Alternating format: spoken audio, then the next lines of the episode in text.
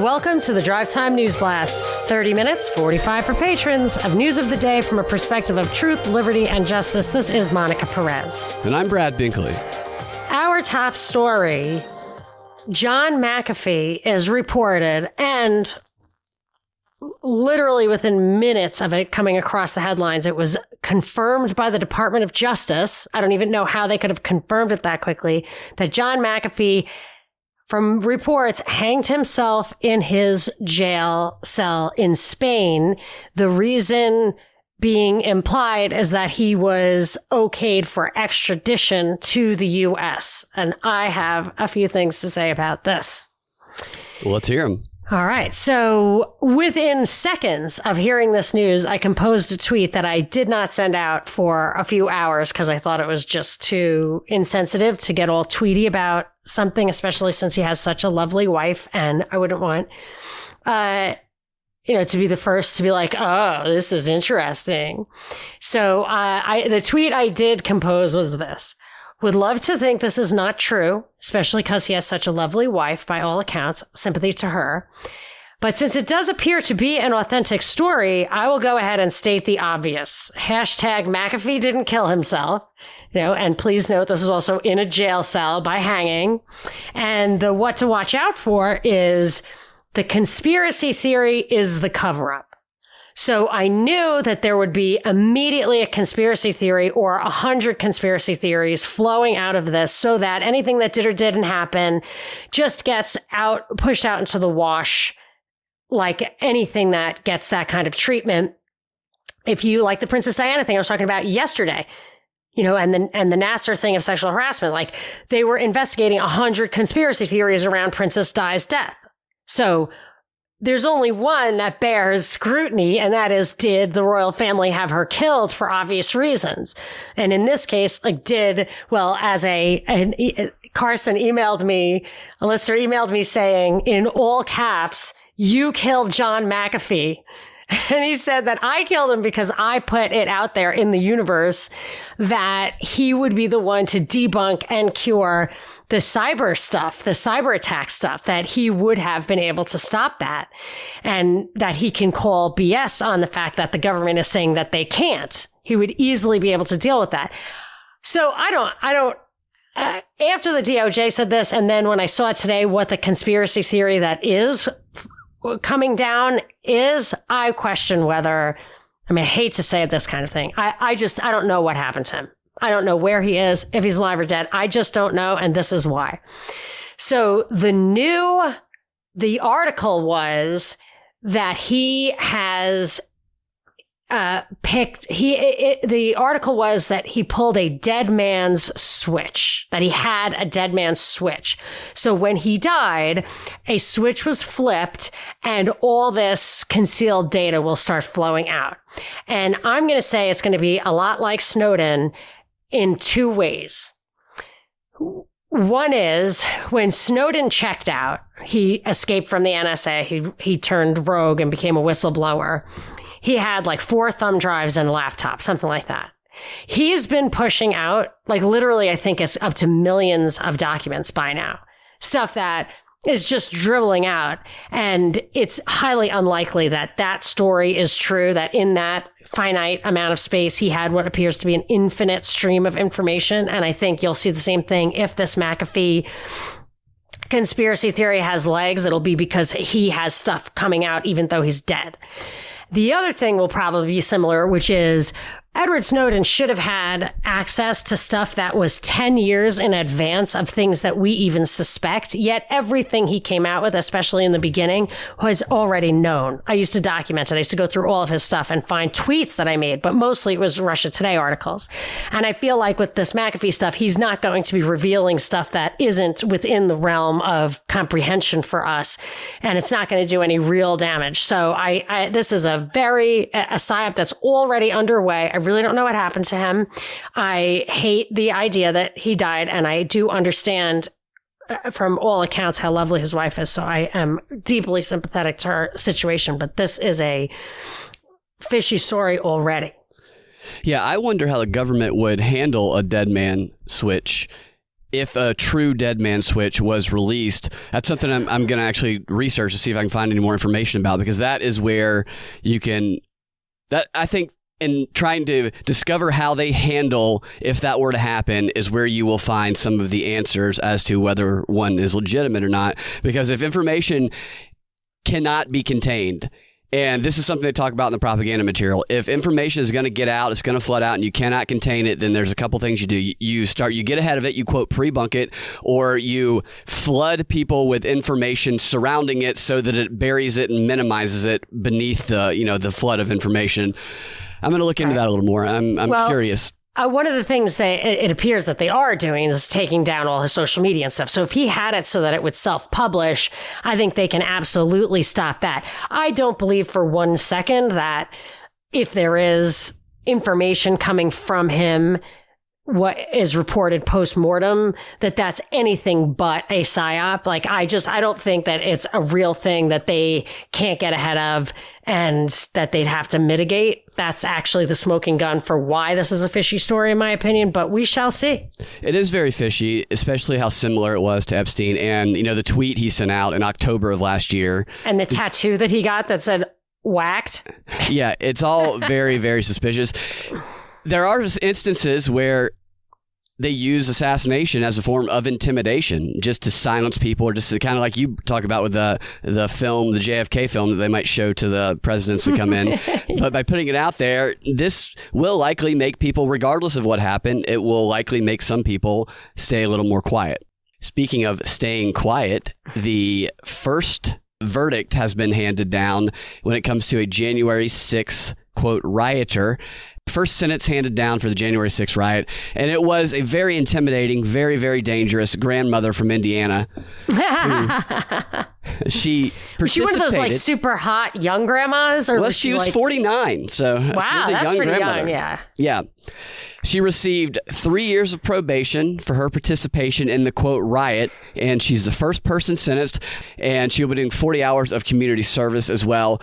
She didn't participate in any of the violence, and the prosecutors said this. So everybody in the court agreed that this woman did not participate in any of the violence, and she actually they found her here's how they found her they found her she was called to the attention of authorities back in january when she applied for a gun permit.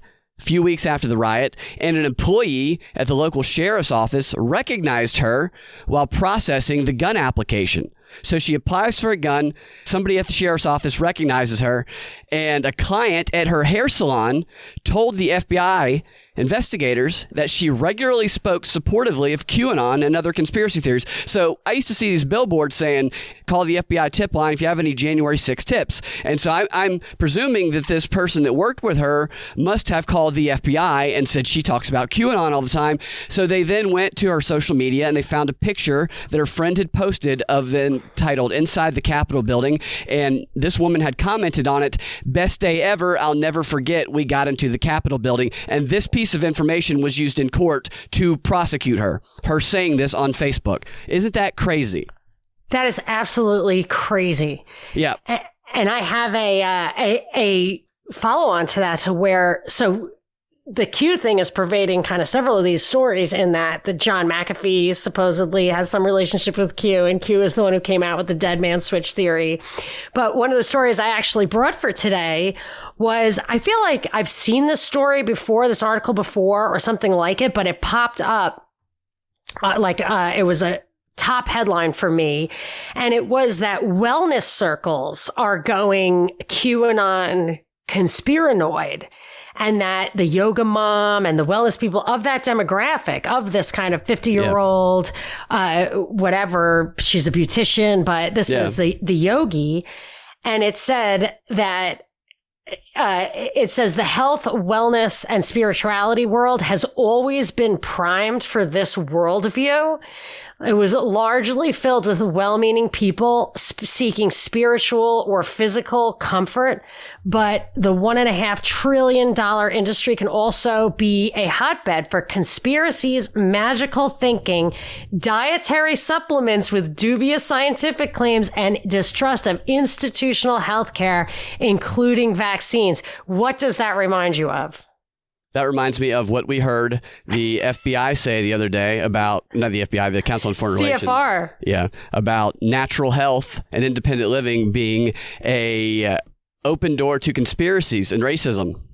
Right. So it was, so the homesteaders were white supremacists 10 layers down. And now we're seeing that the wellness circles are conspiranoid. And they even bring in this chick, Julian Walker, 50, who does a conspirituality podcast. That's what Sam Tripoli calls his angle. And that made me realize like what a threat this is. So if you'll recall, I've mentioned this a couple of times, both Alison McDowell and Greg Carlwood separately said, I heard them say that they were both surprised that the natural health people and the religious people were the first ones to be skeptical about the COVID narrative. And you'll, if you think about it, conspiritualism is the nexus of natural health, uh, spirituality, religion, and, you know, skepticism. So that th- this is the heart and soul of the kind of alt media podcasting thing that we're seeing just absolutely flourish around us. And it is about, I, I've been long waiting for them to start taking aim at this. And it does go hand in hand with some of the things that we've read in their COVID disinformation monitoring, which included this idea that there are kind of subscription only silos where people are in their safe space to have these conversations and that they will be monitored going forward. Yeah, one of those Rokfin videos we did, they actually mentioned the yoga people being the conspiracy theorists. Oh, they One of the did? ladies did, yeah. Oh, I didn't hear that. Brought them brought them up Oh. as a, an open a gateway to this path of, of conspiranoid world. It and absolutely seemed uh, as of a piece with the homesteading thing, and the fact that it hit my news feed within days of them having that meeting. Right, that meeting was recent. Yeah. I, I have one more thing to tell you about this first person who received their sentence. That it goes right in line with something that you talk about a lot. Prior to the sentencing, the prosecutors found that this grandma, who was the first person sentenced in the January 6th quote riot, they said that the sentence is appropriate despite what they called her ill-considered and misguided commentary. And then they went on to say the reason it's an okay sentence is because there was no evidence that she pre planned or incited anybody, and because she worked with investigators, admitted her actions, and expressed remorse. She issued an apology, public apology, saying she went there to show support for Trump and she's ashamed that it became a savage display of violence that day. This is this behavioral modeling, this plea deal type stuff that we're seeing. This is what you do. If you do this, if you become a spokesperson for the message we want, we will go easy on you. And here's the problem is that they don't have uh, like it seems to me that those those videos that they're coming out that appear to prove that this was a, violent insurrection, I think they may be attributing that to some of these investigations and their subpoenas and all the stuff that they're unearthing. They're taking over people's phones and whatever. But it seems to me that like in a real court of law, they would, from what we observed closer to the date, they would not really be able to convict these people. And it's really an important part of their evidence to just get people to say stuff That's really funny. There's a headline today in the AJC that says the slowness of the prosecution is due to an overabundance of evidence. Oh, that is just ridiculous. Uh, so, uh, yeah, so I find that the whole that the these people making their plea bargains and stuff are mm, contributing to the narrative in a way that would would not otherwise stick. Because if you had like 500 confessions, that's Anyway, that's why I was sad about Lori Loughlin having to bend the knee. But she, if you carefully read her quote confession, it doesn't say she did anything wrong. Nothing. So uh, there was a. Uh, so that's like kind of a, a very negative story about free speech. There was a positive story about free speech. Unfortunately, it revolved around a 14 year old using vulgarity.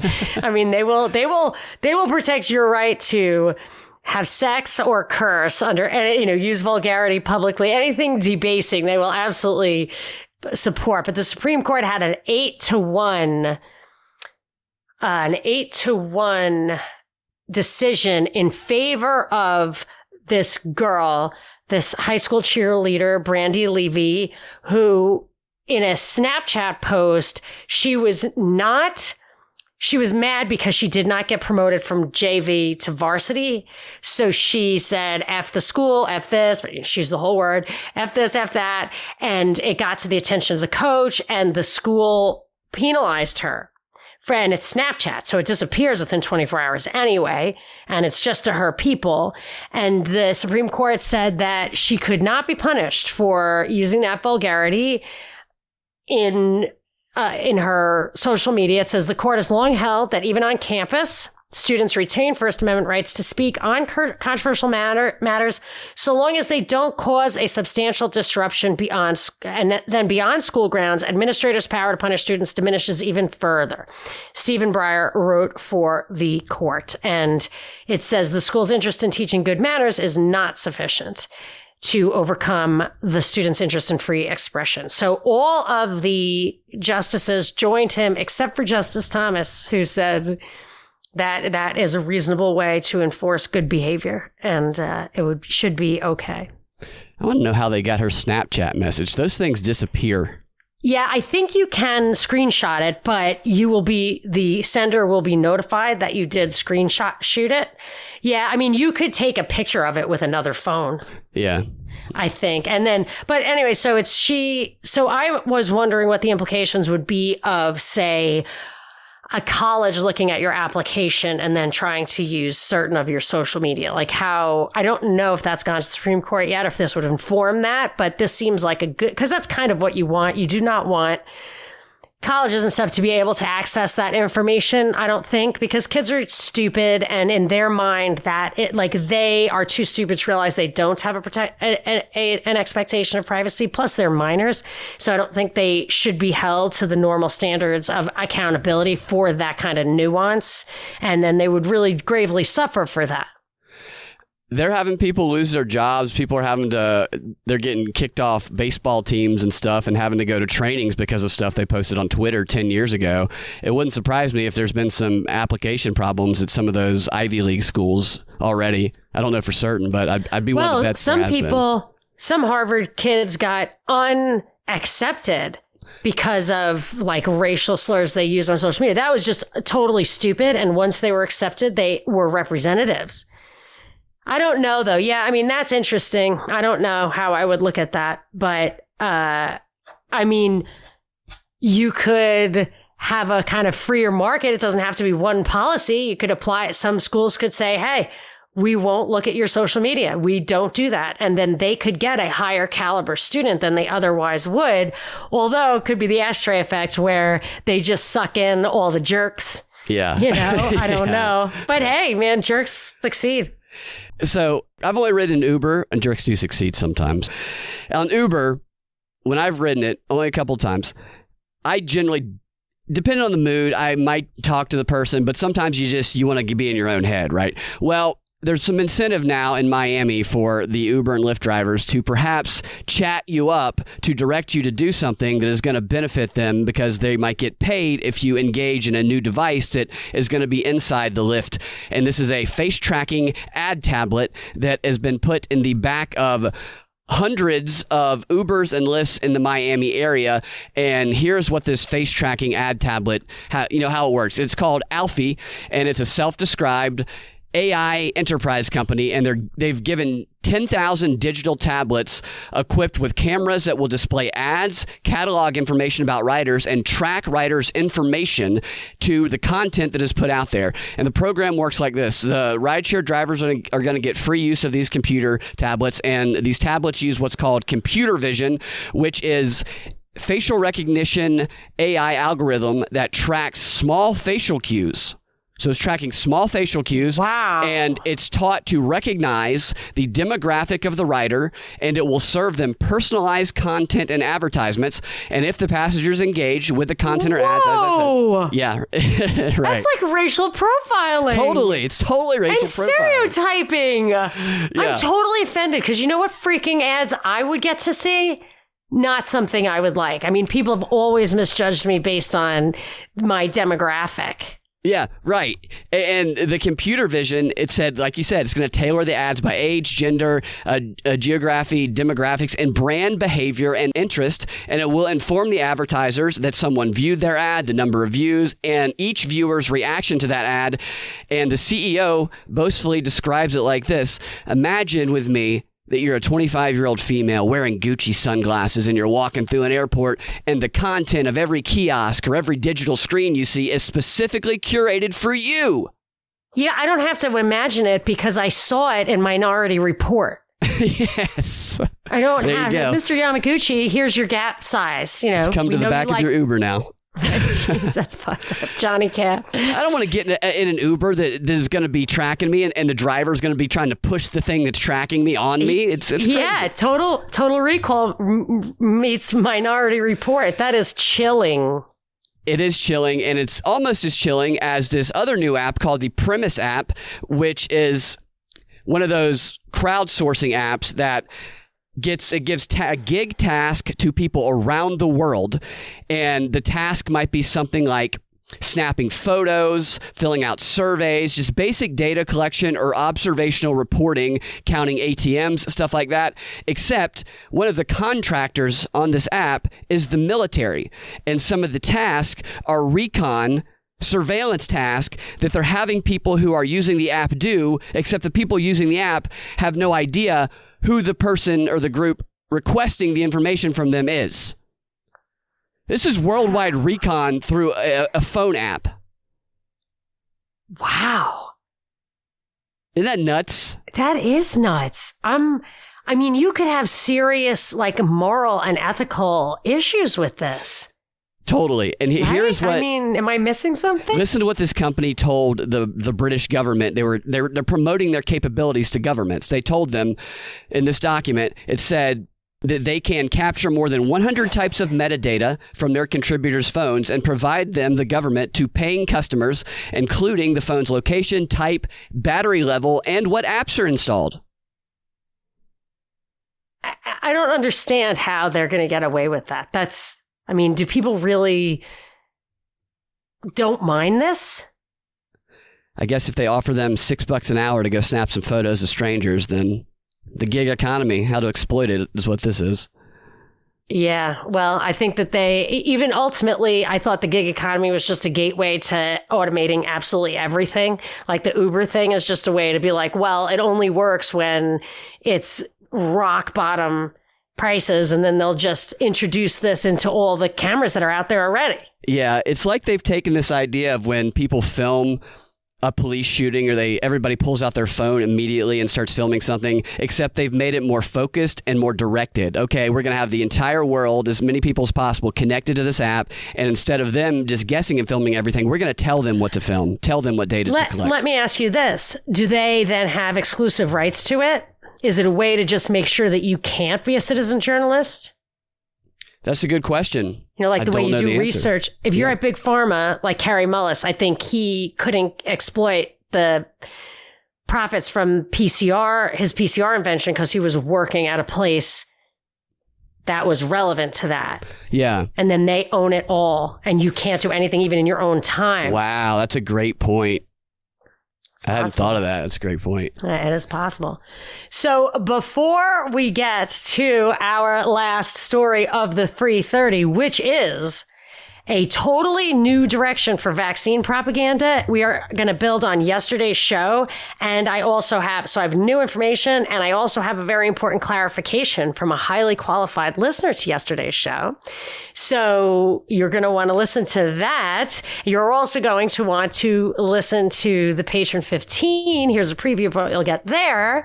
We're going to talk about the nexus of geoengineering, actual engineering, and bipartisan infrastructure plans. Lord, please save us from bipartisanship. I'm telling you, it's our worst nightmare. We're going to talk about that in the Patron 15. But before we get to any of that, I would like to give a big shout out to the sponsor of today's show, who is one of our favorite patrons, one of everyone's favorite patrons. It is libertygear.net. And I have had libertygear.net make some really, really fun, personalized gear that's just specific.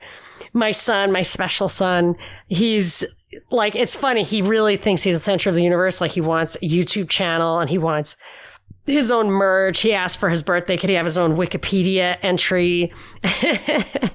and uh, so I like to make things for him that he thinks is like, you know, merch for him. So libertygear.net helps me with that. We did the the werewolf one where he's a werewolf hunter.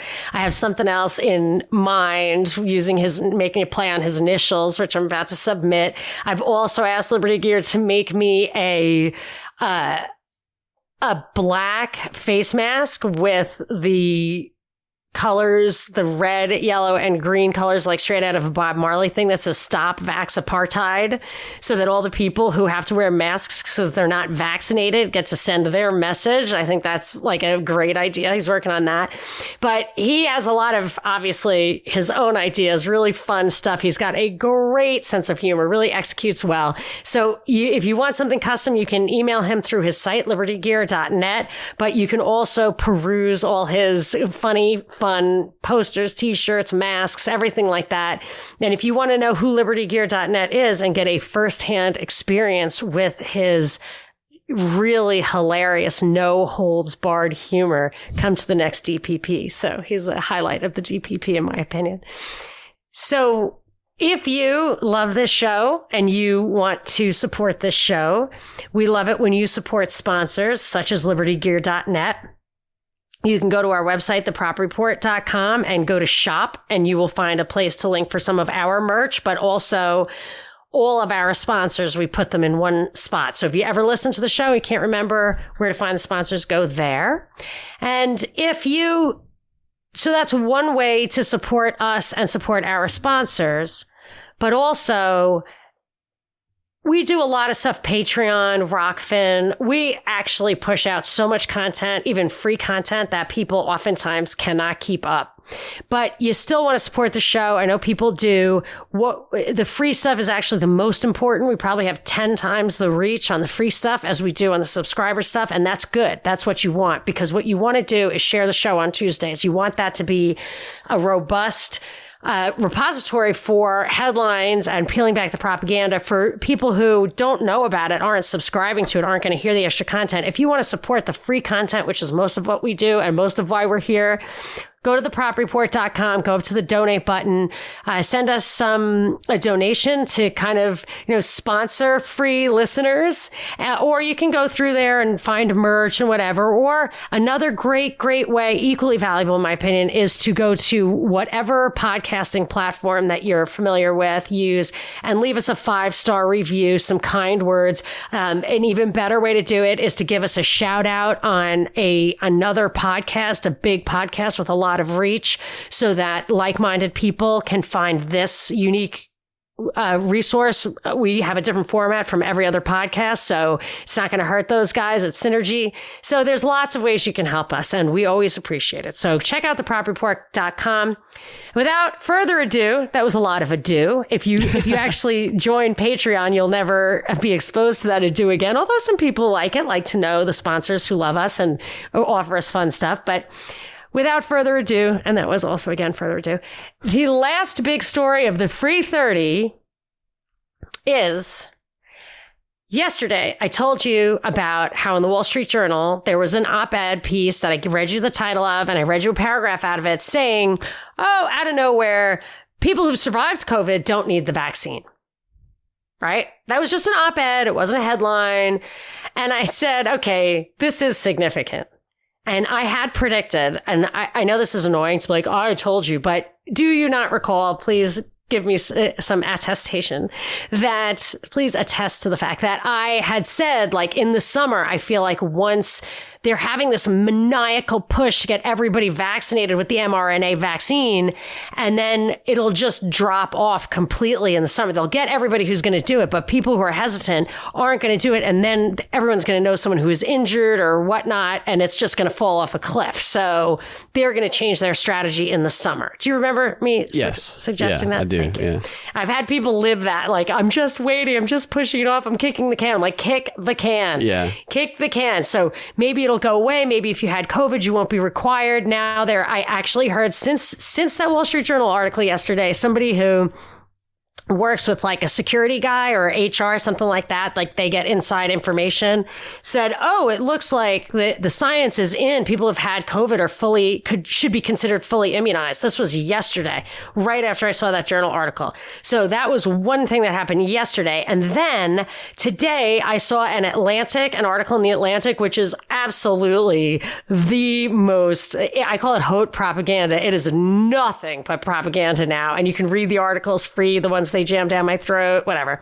So it's the article was Novavax is the best COVID vaccine out there. you called that too Can you? that. Yep, you didn't believe that. And and I was saying they they're going to push off Novavax until they've gotten everyone into the gene therapy they possibly can. And then when they have all these non-compliant people because either they had COVID or they don't want an experimental vaccine, once they know that they've gotten everyone they can, they don't want to admit this high level of non-compliance. So if then they give you the Novavax or they say that COVID survivors are considered immunized, then they can say, oh, it's not 40% who are vaccinated. It's 60% who are considered vaccinated or fully immunized because then they can start including COVID survivors and the Novavax people. And it goes into the, the Atlantic article was really a complete cover up, in my opinion, because it says how the Novavax thing is so much safer and so much um, less controversial and so much more efficacious. Now, I'm not saying those things. I would have to, they use this technology. This, it's basically conventional, but it's a little innovative. They use it in the hepatitis vaccine. They use it in the pertussis vaccine. So if you have an experience with that, you might want to like look into that. But this is saying, this is trying to say, why didn't the Novavax one come out first when it's clearly better in every way? And why was all this hype behind the new technology? And I said, well, it's easy because the people with the new technology had better management, better industry partnerships, and more support by the government. I'm like, but why? Like, that's so stupid. Why would you, in the most emergency situation they have ever described to us, take the most, the, the, the technology that had never been approved before and put all of your time and energy into pushing that through when there was something much easier. You always take the path of least resistance if it's going to solve your emergency problem. So it just pointed out to me that the Novavax thing was being slow walked or whatever you would call it intentionally. It was really amazing. And then I have one more thing. Go for it. So yesterday I mentioned that uh I, I mentioned that the HIPAA thing. I had a problem with my gym wanting to upload vaccination information. And in my effort to stall that process, and looks like Uh, because I had COVID, I should be able to just avoid that issue altogether, but I'm trying to like stall it that they maybe had a HIPAA requirement if they were collecting medical data and could not secure it properly. So I'm very happy to read this from a listener. She wrote to me, I am a privacy officer. First, she said she loves the show, so she wasn't being critical. She said, I am a privacy officer at a hospital and wanted to share something that seems to keep getting confused about HIPAA regulations. They only apply to covered entities. Covered entities are health plans, clearinghouses, and certain providers who transmit information electronically. All the other businesses would not be subject to HIPAA privacy laws. She, this, my friend, I don't want to, I'm going to call her Miss R. She, I don't want to reveal her identity, but she is a true healthcare hero because she actually got demoted at work for speaking out as a parent at a school board meeting about masks being a parental decision. So she could have used that Supreme Court Snapchat uh, ruling a little sooner if she wanted to push it, but I don't know how. I mean, obviously, it's not the same case, but she got uh, literally punished at work for saying something at a PTA at a school board meeting as a parent. Interesting. Is she saying that the HIPAA it only it only applies to health plan? What if the company has given you if you're on your company health plan and it applies to that health plan? Then would you have to give your information to your company? She, I, I think what she's saying is you would, you do have to give your, the information to your company. It doesn't mean that they are not free from liability if you're injured for a requirement or anything like that. That she's not addressing that, but she's saying a health plan. So not your company, but maybe a health plan your company pays for. Clearinghouses, I guess that's that I'm unclear on. And certain providers who transmit information electronically, healthcare providers. So the company itself, if they are storing your data, would not be subject to HIPAA. They may be subject to something else, but they're not subject to HIPAA. Yeah, that's interesting. It's the timing of all this stuff is interesting. We had that story yesterday about the banking company and how they're going to require vaccines and then we talked about HIPAA a little bit. I got a message from an anonymous source, somebody I know in California, and he told me, and he didn't even hear the show. He just he sent me this randomly. He told me that he got a survey from his company that he works for, and they want everybody to answer the survey, all the employees. To you have to put your name on it, and the questions on the survey were about whether or not you're vaccinated. And if not, why? Is it a religious reason? Is it a health reason? Or is it a personal choice? And he's not sure how to answer. He's not, and he's not sure how to answer. Wow. Because he's yeah, worried about get, losing his job. I get confused also because you don't know how to play it. Like you don't know what they're going to do. So if you, I say that the gene therapy is against my religion because it is, and I can point to the documentation for that. But Novavax isn't against my religion. My kids have been immunized 48 or vaccinated for 48 separate vaccinations. I have a chart for each of them. I mean, it's really nuts. I, I can't, it upsets me terribly. I hope that they escaped unscathed. I mean, so far it appears they're unscathed, but you just don't know. And uh, so I don't know. I mean, I don't know how to game that. I can't. I if see like my saying it's against my religion is going to come and bite me because I I don't have that argument against the Novavax one. I don't think. Yeah, I think this is part of the setup where somebody is going to lie and they're going to just say yes. something and then there's going to end up being some outbreak and then maybe a prosecute that question will become a legal question and maybe an ESG question it's just yeah the union of the unwanted that I did recently uh, Dr. Judy was the was there and she you know was there for the first part and she did a lot of the talking in the first part and one of the things she said was that could literally get us thrown off of Patreon just saying her name. Uh, what she said was lie about it. And Tim, our friend Tim, uh, Liberty Advisor, I think he is called, who we've interviewed, he, after she dropped off, he's like, I love her. I talk to her all the time. She's on my show. But I strongly disagree with that because if it appear, his argument was, and I totally agree with this, it appear if it appears that absolutely everybody is compliant, then there people won't feel they'll feel like they're alone. So like when I went to my bar class, I didn't want to just not wear the mask or, you know, say I was vaccinated or whatever. I wanted to see if there was anybody else in the class who still had a mask on because I wanted to stand in solidarity with that person because now that means that you're an anti vaxxer and not one person had a mask on. That is a great point. That's yeah. a great. It's like the spiral of silence. Right. You remain exactly. silent because you think everybody else uh, believes the opposite, but in reality, the majority likely shares the same belief as you. That's a fantastic point. Yeah, he did make a good point. It's a good show. I think we're going to post it on the 5th of July because I'm traveling to see my mom um, and I'll be off like one or two days. But that's like the 4th of July holiday. You mean the matriarch of our patron? The matron saint. The matron saint. The only matron saint. So, also, I have no shout out today because I solicited questions and shout outs. And I say, like, I'll, I'll always answer every message, like, basically every day, maybe every other, you know, not more than two days. I was so overwhelmed. I can't even I can't go through all the messages to find like the shout outs and the questions. I just got such a, an amazing response. So we are going to do a Q&A today. If you're a patron or you want to become a patron, you'll get to hear that tomorrow, but no shout out today because I was overwhelmed by the logistics of sifting through all of that. But we'll get back to the shout outs next week. Thank you for submitting them. And now on to the patron 15. All right. You guys can find your Drive Time News Blast every weekday afternoon at thepropreport.com or your favorite podcasting platform or the Propaganda Report podcast feed. If you want access to that extra content Monica was telling you about, go to Propaganda Report, excuse me, go to patreon.com slash propaganda report and join there or go to rokfin.com slash propaganda report and check that out. We will talk to y'all next week or in the Patron 15. We do have the shows be posting tomorrow. Fantastic interview dropping. Have a fantastic weekend.